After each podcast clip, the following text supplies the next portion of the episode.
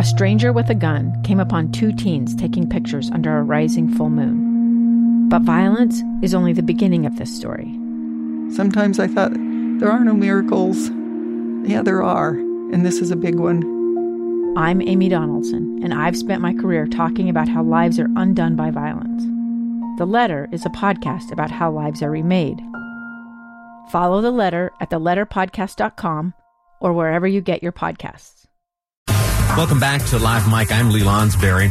Let me extend a quick invitation to you. 57500. That's the Utah Community Credit Union text line 57500. I'm going to give you a little sneak peek of a segment we're going to cover later on in the program. Just after 2:30, we're going to talk about uh, it's probably a wild notion. It's probably crazy, but every once in a while it's fun to speculate in the extreme we're going to welcome onto the program a gentleman named Neal Simon. Neal Simon, uh, he ran for Senate, U.S. Senate years ago as an independent. Uh, he's an author, and he, over the weekend, published a column uh, which wonders. Well, let me. I'll read you the headline. It says, "For the good of the country, Senator Romney should run for president as an independent." We'll be speaking to that author later on in the program. But listen, I want to right now hear what you think about just that headline. If nothing else, 57500. Again, the Utah Community Credit Union text line. The headline written by the author we'll speak to later on in the program reads For the good of the country, Senator Romney should run for president as an independent. And just so we're clear, this author is talking about 2020. That's coming up at 2.30 on today's program. Right now, I want to talk to you about UTA, front runner, and a pair of congressmen out in Washington. This morning, there was a press conference. It took place at the train station over in Murray. Uh, at that press conference was the UTA board chairman, as well as the executive director, and alongside them stood Representative Ben McAdams. He, along with John Curtis, Republican here in the state of Utah, they've introduced legislation that would make projects like Frontrunner eligible for funding uh, that would increase service by installing more miles of double track rail. Right now, as it stands, it's only at the stations are where there are double track. That leaves like seventy percent or seventy miles or something of the uh, of the of the rail line single track. So if there's a backup, uh, well, you know better than I. If there's a backup, there's a ripple effect. If something down the line uh, goes awry, everyone up the line has to pay the price for that. Also, as Utah grows, you know, we're going to need uh, more trains. We're going to need them running more frequently as the population here in the state grows and as our reliance on this form of public transportation increases. Let me tell you though, uh, that this whole effort costs money. And it's an effort that's been underway for a, good long time. You know, as I've told you a number of times in the past, I used to work for uh, Congressman Rob Bishop out in Washington, D.C.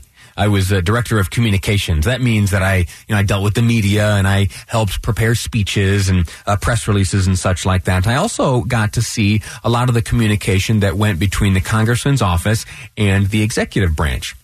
And there was one letter the congressman sent uh, just uh, in June of last year on this very issue addressed to uh, the Secretary of Transportation, Elaine Chao. It's Mitch McConnell's wife.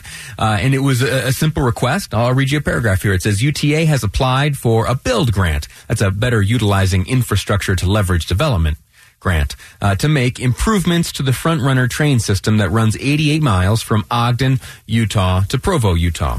Each year, the front runner serves nearly 5 million riders and plays an important role in reducing traffic congestion along the Wasatch Front by leveraging build grant and local funding, UTA intends to add additional double tracking, a new station, and new signage along the existing rail line.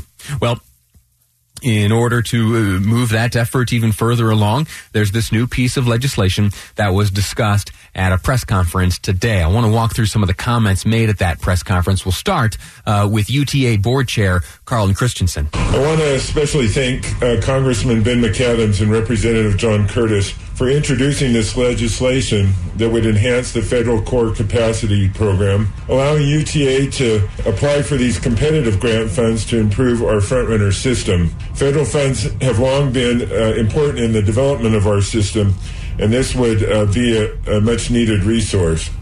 To understand this issue best, we need to first have a clear understanding of what the circumstances are now so that we can compare them to what they more ideally would be in the future. Uh, Chairman Christensen continues. Frontrunner has been a success from day one as a backbone of UTA's rail system. uh, UTA provides connections across 90 miles and four counties along the Wasatch Front.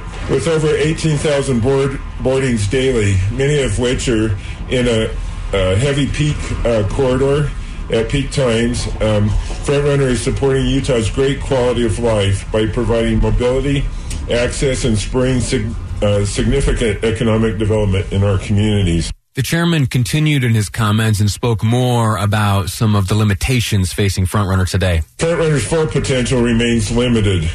UTA built Frontrunner with future generations in mind and designed a system that is ready for future enhancements. Now we have the opportunity to take advantage of that foresight.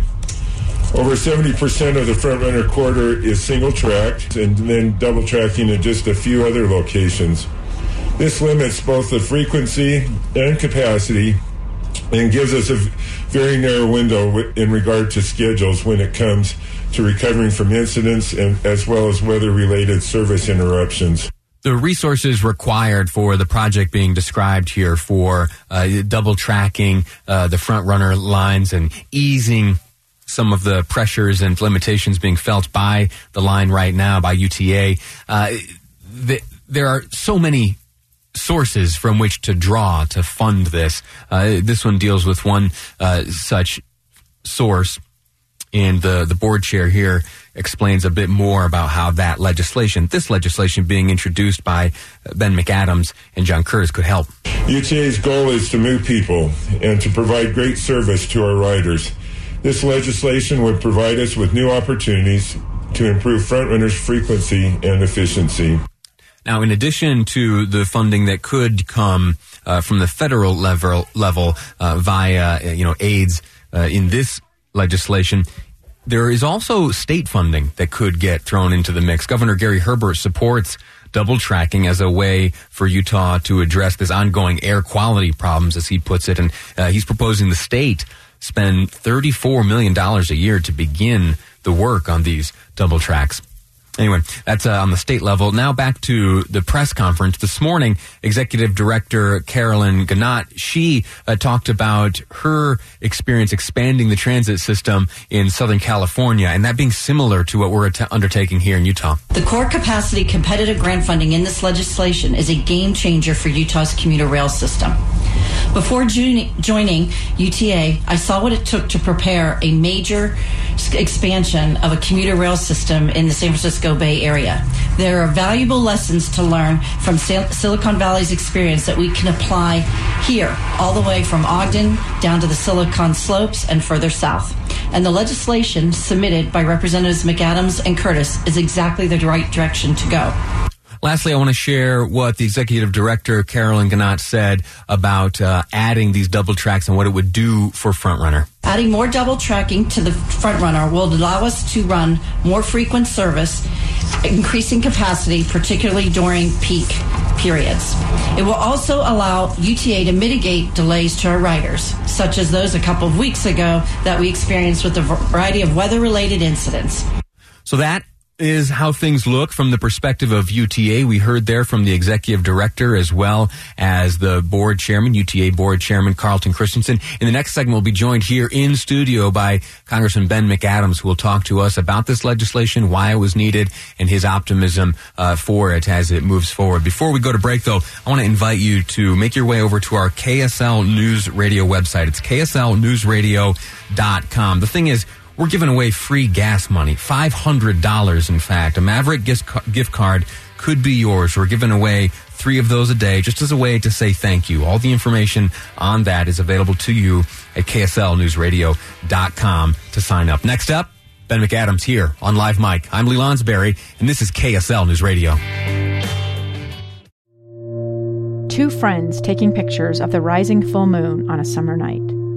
Two teenage kids doing what teenage kids do. When a stranger with a gun and a death wish changed everything. It was violent, it was senseless, and I will never understand it. I will never accept it. I'm Amy Donaldson, and unfortunately, we're all too familiar with stories about how violence shatters lives. But what we rarely see is how they are rebuilt.